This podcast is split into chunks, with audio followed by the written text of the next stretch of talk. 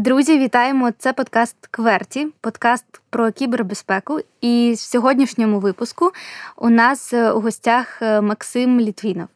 Максим, перше питання у нас воно таке основне. Могли би ви, будь ласка, представити себе і розказати про свій бекграунд у кібербезпеці? Ну добре, я е, всіх вітаю. Е, буду стислий про себе. 25 років працював на державу е, на різних посадах у силових структурах. В силових структурах я маю 20-річний досвід роботи в у напряму протидії кіберзлочинності та трошки досвіду у захисті об'єктів критичної інфраструктури від кібератак. Зараз я працюю е, в компанії SK Security, яка займається тим самим напрямом, але вже з питання захисту е, бізнесу від кібератак займається корпоративною безпекою в цілому. Тобто, це напрям мені відомий. Я розумію, як працює система, як працюють хакери, як працюють хакери, які працюють на держави, як ми маємо відбивати їх атаки. Будь ласка, питайте, буду відповідати. Слухайте, стільки досвіду, стільки років досвіду у сфері кібербезпеки, е, ви точно стикалися з найпопулярнішими, наймасштабнішими кібератаками, які відбувались у світі.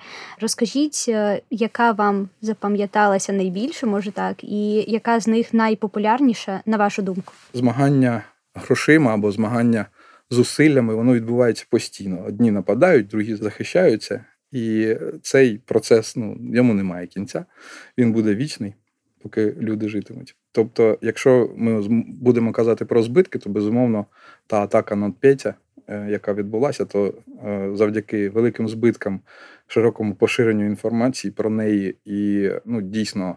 Розрекламована атака, так би мовити, розігнана в засобах масової інформації. На ній дуже багато прикладів роблять до цього часу. Вона дійсно цікава, але вона далеко не поодинока. Вона вже була на тренді коли вона відбулася. І після неї відбулося дуже багато цікавих атак, які використовували ті самі технології. І навіть не тими самими хакерськими угрупованнями, а іншими, тому що е, ці технології поширюються середовищі злочинців так само, як і наші технології поширюються технології захисту серед тих, хто захищає. Чи є якась класифікація цих атак, або там тип, масштаби? Е, чи можна так сказати, от, наприклад, ця атака занесемо її в чек-лист ем, ну, дійсно, таких? Дійсно, е, я б умовно розділив кібератаки на кілька різновидів, тому що без цього дуже важко про, про якісь розповідати конкретно. Наприклад, кібератаки, які здійснюються з метою заволодіння коштами. Це кібератаки, це дуже розповсюджені, тому що це найбільш привабливий мотив, але вони досить прості і дуже масові. Вони е, здебільшого не орієнтовані на якусь конкретну особу. Далі можна сказати таргетовані атаки, які відбуваються відносно підприємств, які підбираються і до яких готуються. Їх менше, але також це давно злочинний бізнес, починаючи від атак пов'язаних з е, блокуванням доступу, так, так званих Distributed Denial of Service, і закінчуючи модними наразі атаками шифрувальників, які шифрують інформацію, не надають можливості.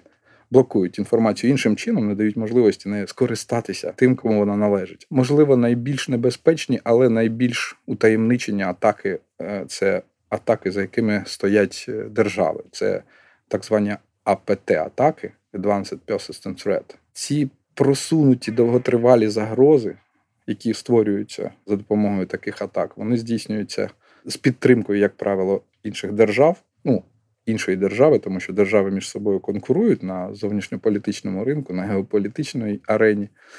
Коли вони вчиняють так звані гібридні дії, то кіберзлочинність або кібератаки вони є частиною цих гібридних дій. Ми це відчули починаючи від 2014 року, і досі відчуваємо не лише ми. Всі, в принципі, перейшли на цю технологію. Ну і завжди були і торгові війни, тому і е, в кіберпросторі вони також з'явилися. Наступний рівень з'явився так. так. Тобто ці кібератаки вони е, проходять е, з тривалою підготовкою, вони дуже приховані і на них не діють заходи безпеки, які може, може вжити звичайний громадянин. От, наприклад, є якась вразливість, про яку ніхто не знає. А лише одні, лише дуже вузьке коло людей знає про цю вразливість. Якщо вони змогли її проексплуатувати, то для них е, стають доступними дані на серверах і комп'ютерах багатьох людей, в тому числі і тих, що їх цікавлять. І, безумовно, вони якомога довше утримують це в таємниці для того, щоб користуватися на, на свій розсуд цими вразливостями. Інколи цими вразливостями зловживають е, і спецслужби, але я не хотів би тут розповідати ці приклади. Ну, це відбувається безумовно, коли деякі держави там вступають у гарячий конфлікт або в якийсь заморожений конфлікт, як у нас зараз. Тобто, безумовно, е, ці атаки е, їм ним прису, ним притаманна така дуже специфічна риса, коли вони не мають е, корисливої мотивації взагалом. Тобто вони причиняють великі збитки, але користі злочинцям від них ніякої. Ну, Саме користі з точки зору якоїсь, так. фінансової або там будь-якої ще, вона така, як вандалізм. Е, ну, як от це, наприклад, та ж Petya NotPetya. Це вандалізм з точки зору збитків для підприємства, тому що в них е, у підприємств нічого не забрали, зашифрували інформацію без можливості її розшифрування. Тобто нанесли збитки, нічого ніякого жодного зиску з цього не отримали. І... Але зробили погано, і це це вважається показником, так? Так, ну це ж е, ми ж розуміємо, що це було їх завдання. Ну так. Тому що вони зробили це досить зухвало. В мене є таке питання. Ми розуміємо, що ось 90% атак, які масові, так е, їх мета це гроші, але не можна сказати, що вони там найнебезпечніші. Наступний рівень так атак це атаки, які спрямовані проти якихось компаній. Також не можна сказати, що це щось там небезпечне, тому що ну це дуже локально. Ну не працює одна компанія, дві. Якщо подивитися у масштабі, це не дуже великі збитки, і це не настільки най найнебезпечніші атаки. Але що стосується цих е, типів атак, коли борються умовно дві держави або три держави, або декілька держав е, змагаються, так то ми можемо тут говорити про якусь небезпечність на великому рівні, чи є серед усіх цих е, атак найнебезпечніше? Найнебезпечніші це, мабуть, ті, які можуть призвести до техногенних аварій, катастроф.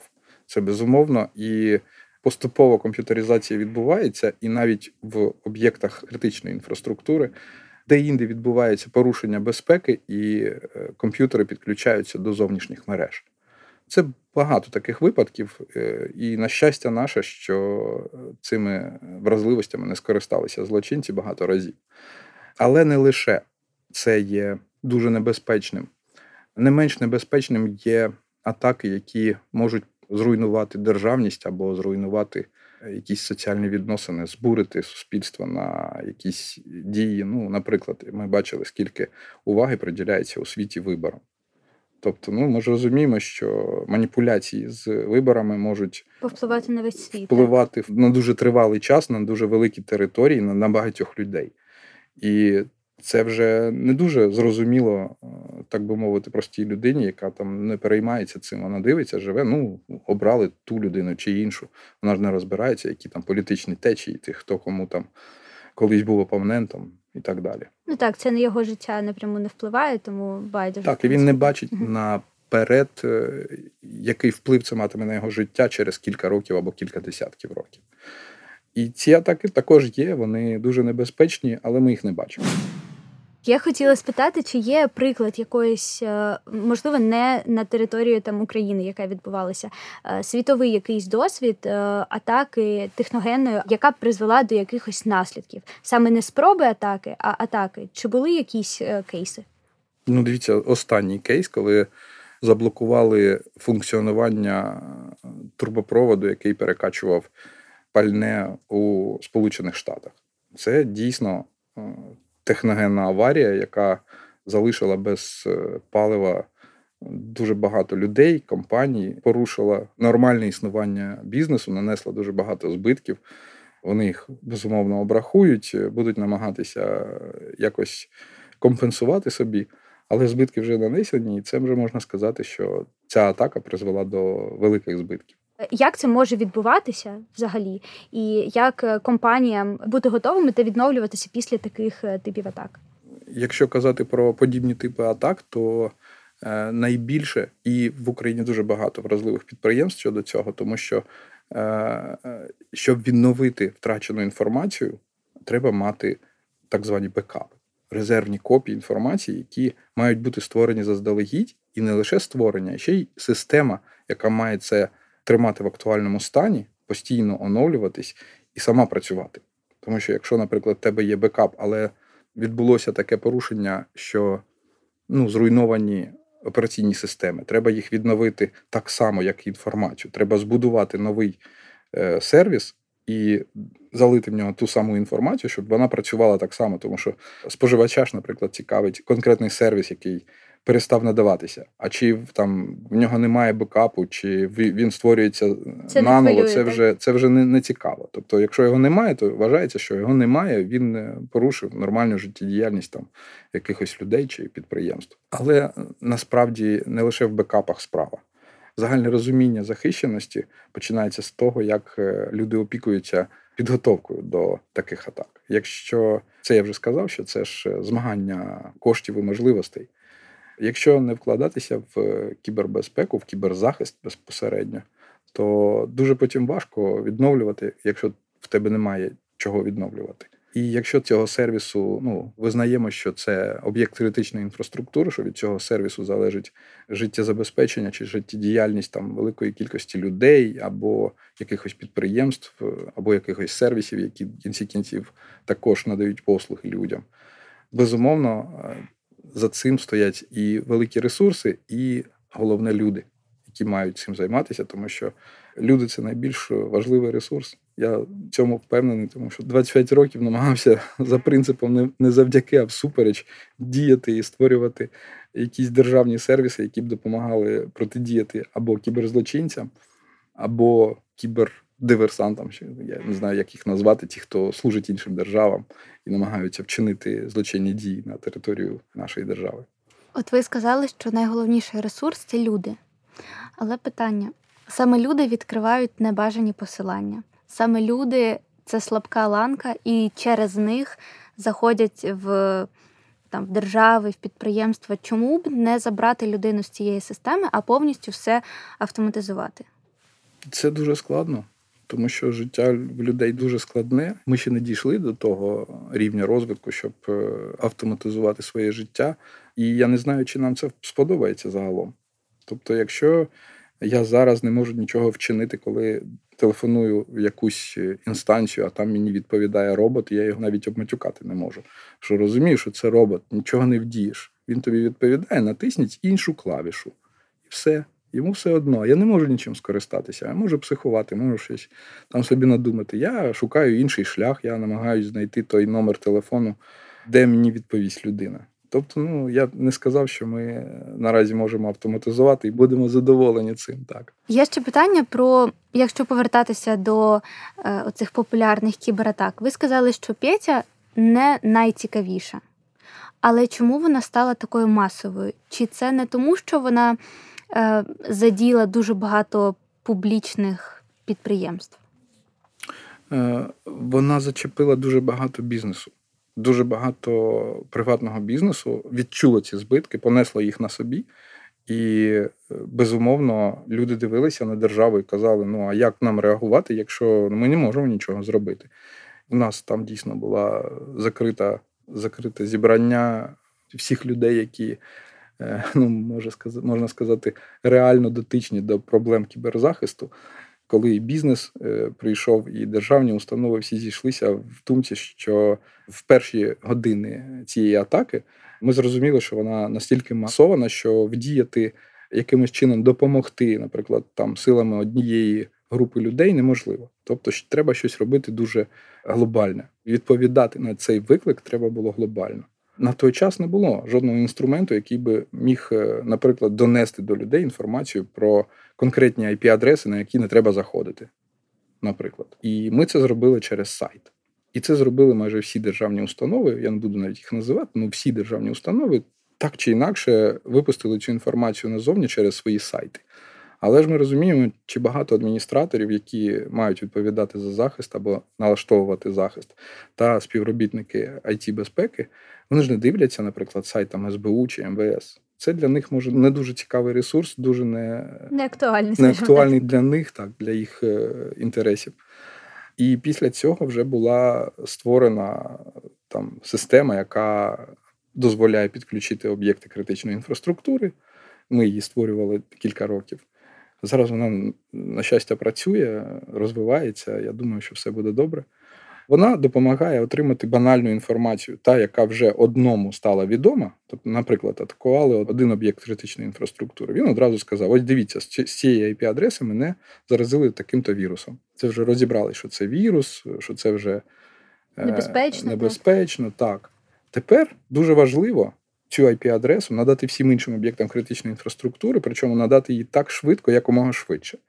І щоб вони внесли до своїх е, фаєрволів, до своїх систем захисту, щоб вони е, перестали випускати трафік до цих IP-адрес, щоб вони не давали з'єднатися тим, хто вже заражений, наприклад, або ще може заразитися, не давали з'єднуватися е, з цією IP-адресою. От наразі є в Україні така система, вона точково надає інформацію, конкретну інформацію про так звані ідентифікатори компроментації або індикатори компроментації. Якби вона тоді була, то можливо атака Петя нон Петя не була б така поширена, не була б такого поширення, не була б така, не нанесла б настільки багато збитків.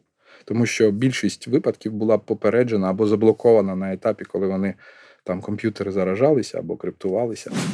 Ви розповіли про цю систему, яка допомагає е, повідомити е, з однієї організації в іншу, наприклад, що вони заражені, і не використовувати цю IP-адресу.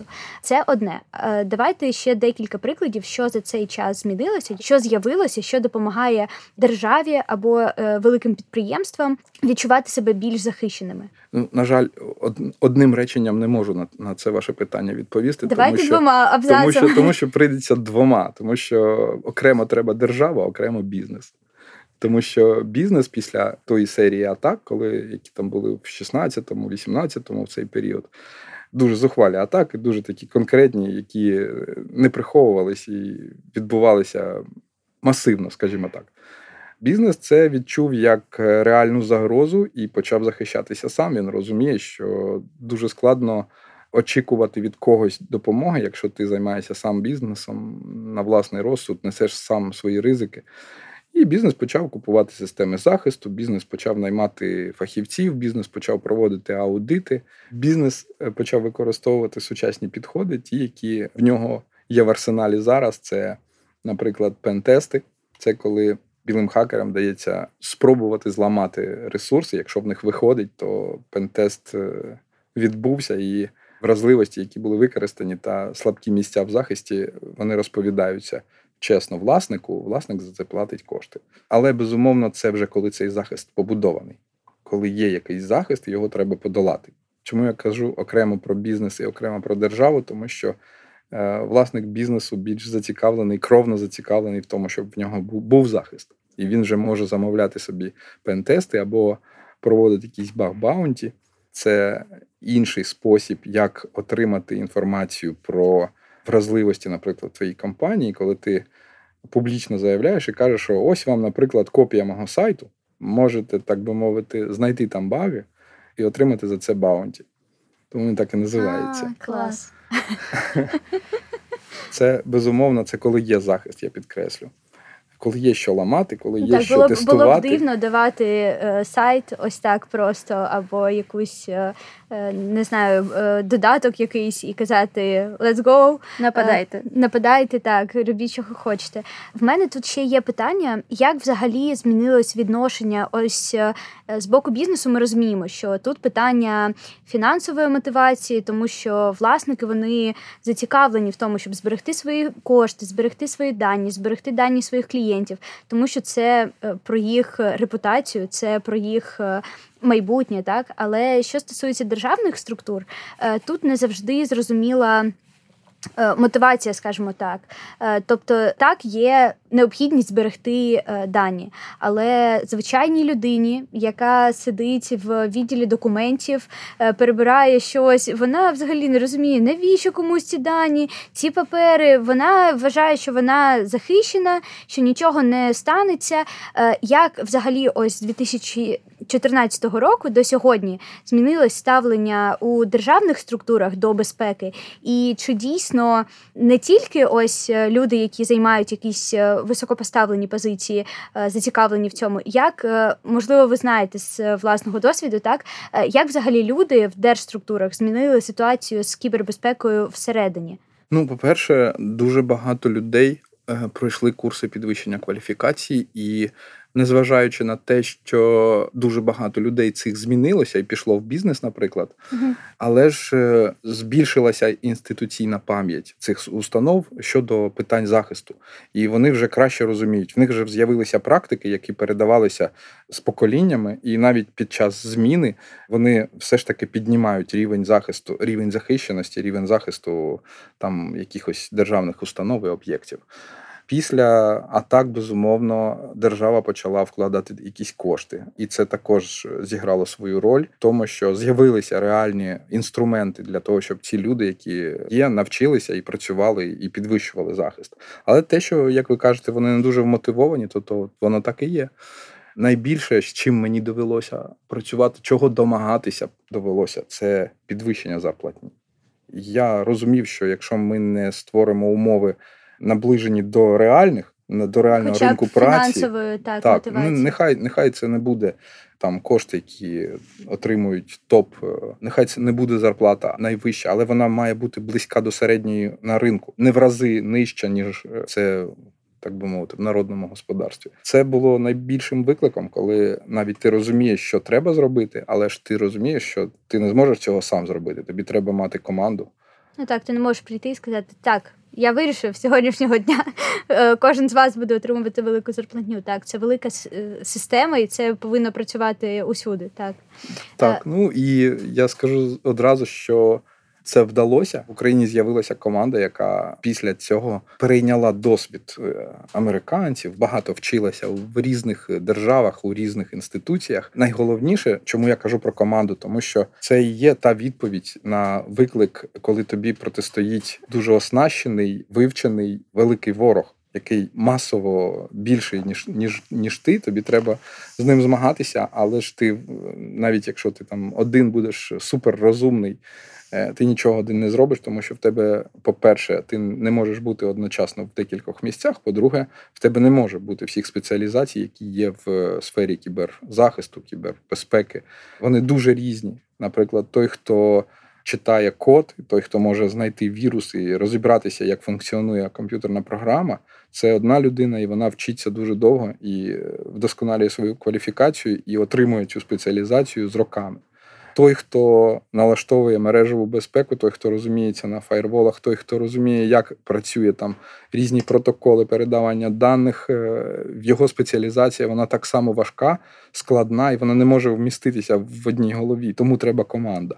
І, наприклад, коли ми працювали з е, нашими іноземними партнерами, їх е, враження від співпраці з українцями вони казали: нам дуже жаль, що у вас не вистачає всього, щоб дійти до завершення проєктів. Ми розпочали дуже багато проєктів, і вони казали, що ми вас готові були фінансувати набагато більше, але ви не можете виконати до кінця ці проєкти. Тому що, коли, наприклад, на першому етапі. На політичному етапі відбуваються якісь домовленості на кшталт там, у вас є проблеми? Є. Ну, ми будемо допомагати. Окей, все, побігли. Поїхали до себе, приїжджає інша група вже трохи нижче рівнем і каже: ну що, тепер нам треба створити з вами дорожню карту, як ми будемо вирішувати ці проблеми. Ну і головне, щоб ви ж зрозуміли, а в чому є проблема. Ну, а в чому проблема? Ну, для того, щоб розуміти, в чому є проблема, треба знати, по-перше, дві речі: перше, що в тебе є, і що ти хочеш. Різниця між цими є проблема для тебе. І коли ти розумієш цю проблему, ти тоді кажеш, о, у мене є така дорожня карта, я оце буду виконувати ці пункти, буду це робити. Але ж тут ми вже стикаємося з тим, що, наприклад, там відсотків десь, ну нехай буде 50, я не знаю, я цієї статистики не маю, але десь половина проєктів е, сходить на нівець ще на цьому етапі, тому що або Люди не знаємо не проблеми, проблеми, або угу. або не розуміємо, що ми хочемо, або не можемо це написати, тому що там немає фахівців, немає людей, які зможуть це проініціювати всередині і, так би мовити, ставиться на паузу, а після цього вже зникає, тому що люди міняються, все забувається, і проект не, а хіба не, не можна залучати в проект іноземних фахівців? А вони ж не будуть працювати за нас. От я вам кажу на власному досвіді. Вони приїжджають і кажуть, це вже третій етап, до речі. Тобто, коли вже пройшли ми другий етап, коли приїхали люди, там, ну, наприклад, на рівні там якихось міністерств чи відомств, вони приїхали між собою домовилися, вже порахували, скільки це може коштувати для держави, для партнерів, коли вже склали докупи, намалювали собі дорожню карту, вже розуміють, куди їм йти і скільки на це часу і коштів буде витрачено. Тоді е, настає третій етап, як ви вже сказали. Тобто тоді приїжджають конкретні фахівці і кажуть: дивіться, нас тут 10. Ми всі маємо свої спеціалізації. І от на цьому етапі відбувається найбільший. Е, відпадають інші 50%. Від, відпадають інші 40%. 40. Відпадають інші 40%, е, тому що одразу виставити фахівців, по-перше, які спеціалізувалися на тих е, напрямах роботи, які потрібні, наприклад, їх 10. Тобто приїжджає 10 фахівців. Ти маєш виставити так само 10 фахівців, але ще з однією умовою, щоб вони вільно спілкувалися англійською мовою. І в цьому ну, проблема бо... в основному. І розумієте, скільки це це треба команда, яка володіє іноземною мовою і яка має кваліфікацію достатньо для того, щоб задовольнити, дозволити спілкування з цими е, працівниками. Тобто, виходить, проекти зупиняються на етапі. А в чому взагалі проблема? А проблема якраз, якщо ми дивимося на це з високої точки зору, так. то ми бачимо, що проблема в фахівцях в їх відсутності. А чому їх немає? Тому що немає мотивації, мотивації, тому що, до прикладу, немає адекватної заробітної платні, і людина не хоче залишатися. Вона, якщо навчилася, вона йде. Ну це вже така проблема. Її це всі вже деталі, так е, її всі вже знають, і всі ж розуміють, що ну, всі йдуть в бізнес. Виходить, так ну безумовно. Ну у мене був свій підхід до хлопців. Я їх мотивував мотивував тим, що вони дуже швидко пришвидшують свій е, власний рівень. Не так, як би вони це робили в бізнесі. Тобто, наприклад, 5 років роботи на передовій, так би мовити, кібератак, там, де найбільші найбільші виклики, там, де найновіші загрози, вони людині дають можливість навчитися, плюс е, ще й можливість об'єктивного навчання за рахунок держави. Те, що з одного боку класно, людина вчиться. З іншого боку, вона підвищує, підвищуючи свій е, рівень, безумовно стає більш затребуваною на е, загальному ринку праці, і безумовно там навіть 5 років витримати дуже важко. Але я думаю, що якби держава перейшла на таку модель, якось я собі е, так уявляв і мріяв, що, наприклад, якщо б заключати контракт на 10 років, і щоб 3 роки людина вчилася і вдосконалювалася. Потім три роки працювала, виконуючи безпосередньо обов'язки за своєю посадою або підвищуючись по посадах. А останні три роки, щоб вона робила собі стартап для того, щоб піти в бізнес, і навчала того, хто прийшов на перші три роки. Таким би чином можна було б і тримати фахівців. Вони розуміли, що вони за 10 років зможуть е, зробити собі майбутнє підвищити свою кваліфікацію і чесно розраховують на те, що вони відпрацюють в державі той час, на який, ну, наприклад, держава в них е, вкладалася. Тому що держава витрачає досить великі кошти, незважаючи на те, що і зарплати невеличкі, але на навчання в цілому, але і на навчання, і на утримання, і на те, щоб е, якийсь захист був. Нехай він недосконалий, але він якийсь є. Ну ось так. Давайте зараз пофантазуємо. Я просто думаю, що те, про що ми говоримо, те існує або те цінується. Якщо б про ці державні спроби атак або атаки говорили більше, чи був би більший інтерес, наприклад, молодих людей іти працювати в кібербезпеку саме на державні організації, структури? Я думаю, що люди йдуть е, працювати туди, де вони бачать е, власне зростання, тобто вони бачать, що вони зможуть отримати якийсь профіт. Інакше люди будуть іти де завгодно, будуть їхати полуницю збирати десь е, до сусідніх країн, але не будуть іти навчатися, бо їх нічого для цього не мотивує. Я просто зараз думаю, наприклад, діти зараз там вони дивляться футбол і дивляться. Ну вони бачать футболістів, і вони такі: О, хочу бути футболістом, або О, хочу бути блогером, тому що вони бачать, е, що ці люди роблять, що вони отримують. І це зараз моє припущення. Якби, наприклад, держава проводила б якусь піар-кампанію і розказувала про от там сьогодні ми відбили 130 тисяч спроб атак на нас. І ми от таке от таке от робили, і ми в цьому круті. І у нас є такі круті технології, і всі б інші такі вау, круто, я пишаюсь своєю державою.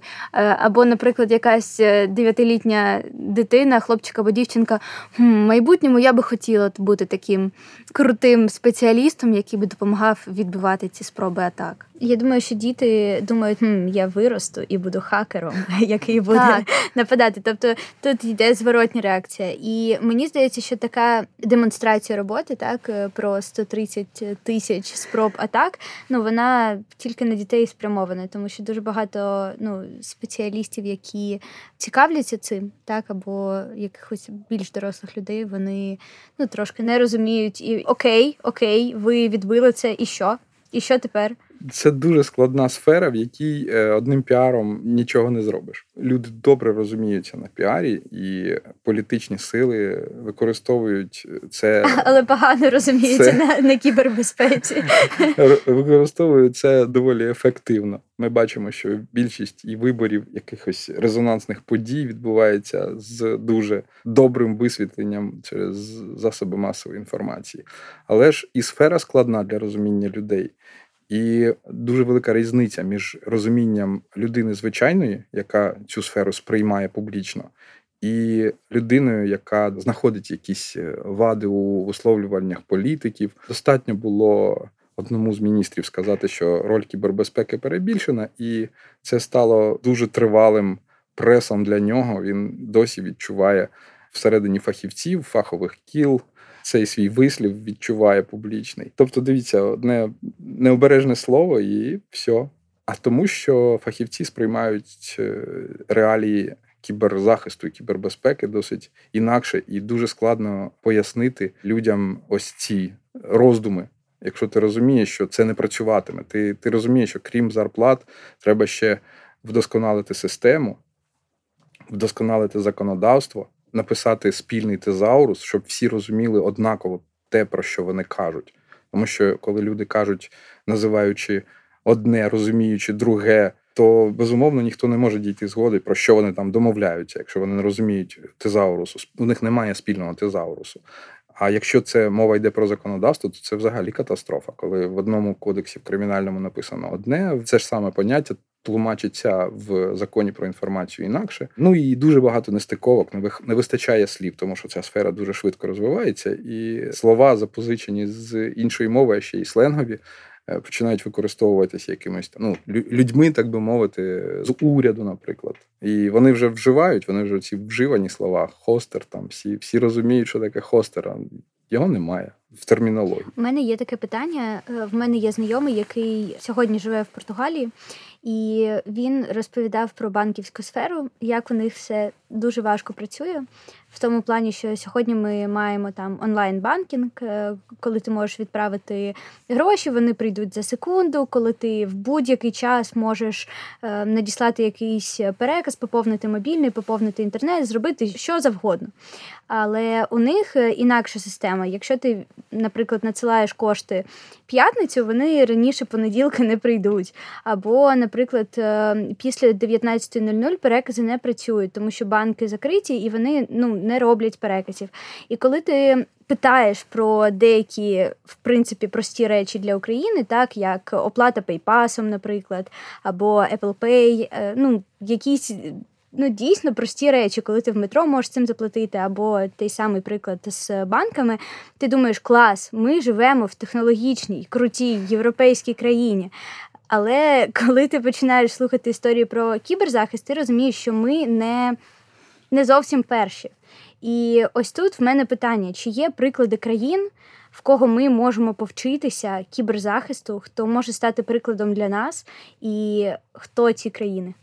Ну, спочатку треба сказати, які країни до нас, до нашого менталітету, до нашого рівня розвитку більш близькі, да? більш близькі для того, щоб на них орієнтуватися, тому що не можна орієнтуватися на країни, які на кілька кроків е, попереду від нас. Безумовно, можна на них і треба на них орієнтуватися, але треба бути реалістом і дивитися на те, що нам під силу найближчим часом. Або, Е, наприклад, тут- якесь е, співпадання по менталітету, тому що я розумію, що, наприклад, е, Китай дуже розвинена технологічна країна, але в них ну інший політичний режим, і ми не зможемо втілити ті самі програми, які є в них в нашій країні.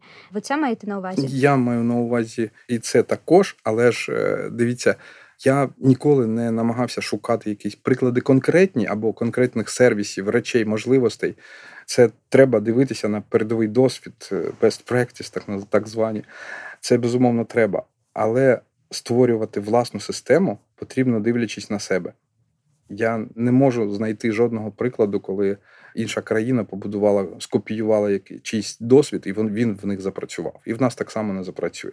Ми можемо е, копіювати сервіси, копіювати якийсь е, порядок дій, стандарти, якісь ми можемо перетворювати в свої, доопрацьовувати, але повністю скопіювати всю схему, як це працює в іншій країні, з іншим законодавством, з іншим менталітетом, з іншими е, фінансовими можливостями, з іншим досвідом, ну не досвідом, навченістю людей, таким досвідом майже немає. Ми унікальні, це нормально.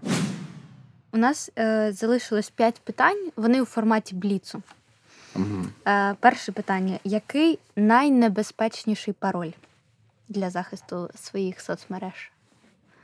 Ну навіть Ні, не ну, соцмереж, всього. Просто так. Е, ну, дивіться, на сьогодні вже пароль сам по собі, скажімо, я не знаю, як це сказати. Якщо у вас лише пароль, то вже ви беззахисні. Треба мати двофакторну аутентифікацію. На які три пункти треба звернути увагу, обираючи месенджер для особистих та робочих питань? От немає простої відповіді на це питання. Треба розділити спочатку особисте життя і робоче життя, і- і обрати два різні месенджери, а потім подивитися, ну які тобі до вподоби, тому що всі вони приблизно однакові з точки зору захищеності, Всі небезпечні. і всі небезпечні, але лише тому, що людина сама цю небезпеку створює. Найбільша помилка, яку допускають люди у питаннях кібербезпеки. Мають один пароль на всі випадки життя. без двохфакторної аутентифікації. Що б ви рекомендували почитати, подивитися або послухати, аби прокачатися у питаннях кібербезпеки? Ну, я б одразу подивився на Cyber Kill Chain Model для того, щоб зрозуміти, як відбувається кібератака, і зрозуміти от такий простий опис з 18 пунктів, як відбувається кібератака. Якщо ти це прочитаєш, ти зрозумієш, як вона відбувається, будеш розуміти, як цьому протидіяти. А також подивитися, наприклад, почитати матрицю техніки, тактик, яку розробила е, американська компанія Mitre. Там е, збираються докупи всі техніки і тактики, які використовуються злочинцями, і вони, так би мовити, розкладені в матрицю, е, в якій ти можеш подивитися, зробити для себе уявлення, скільки існує методик атак і контратак. І останнє питання: три топ-міфи про кібербезпеку.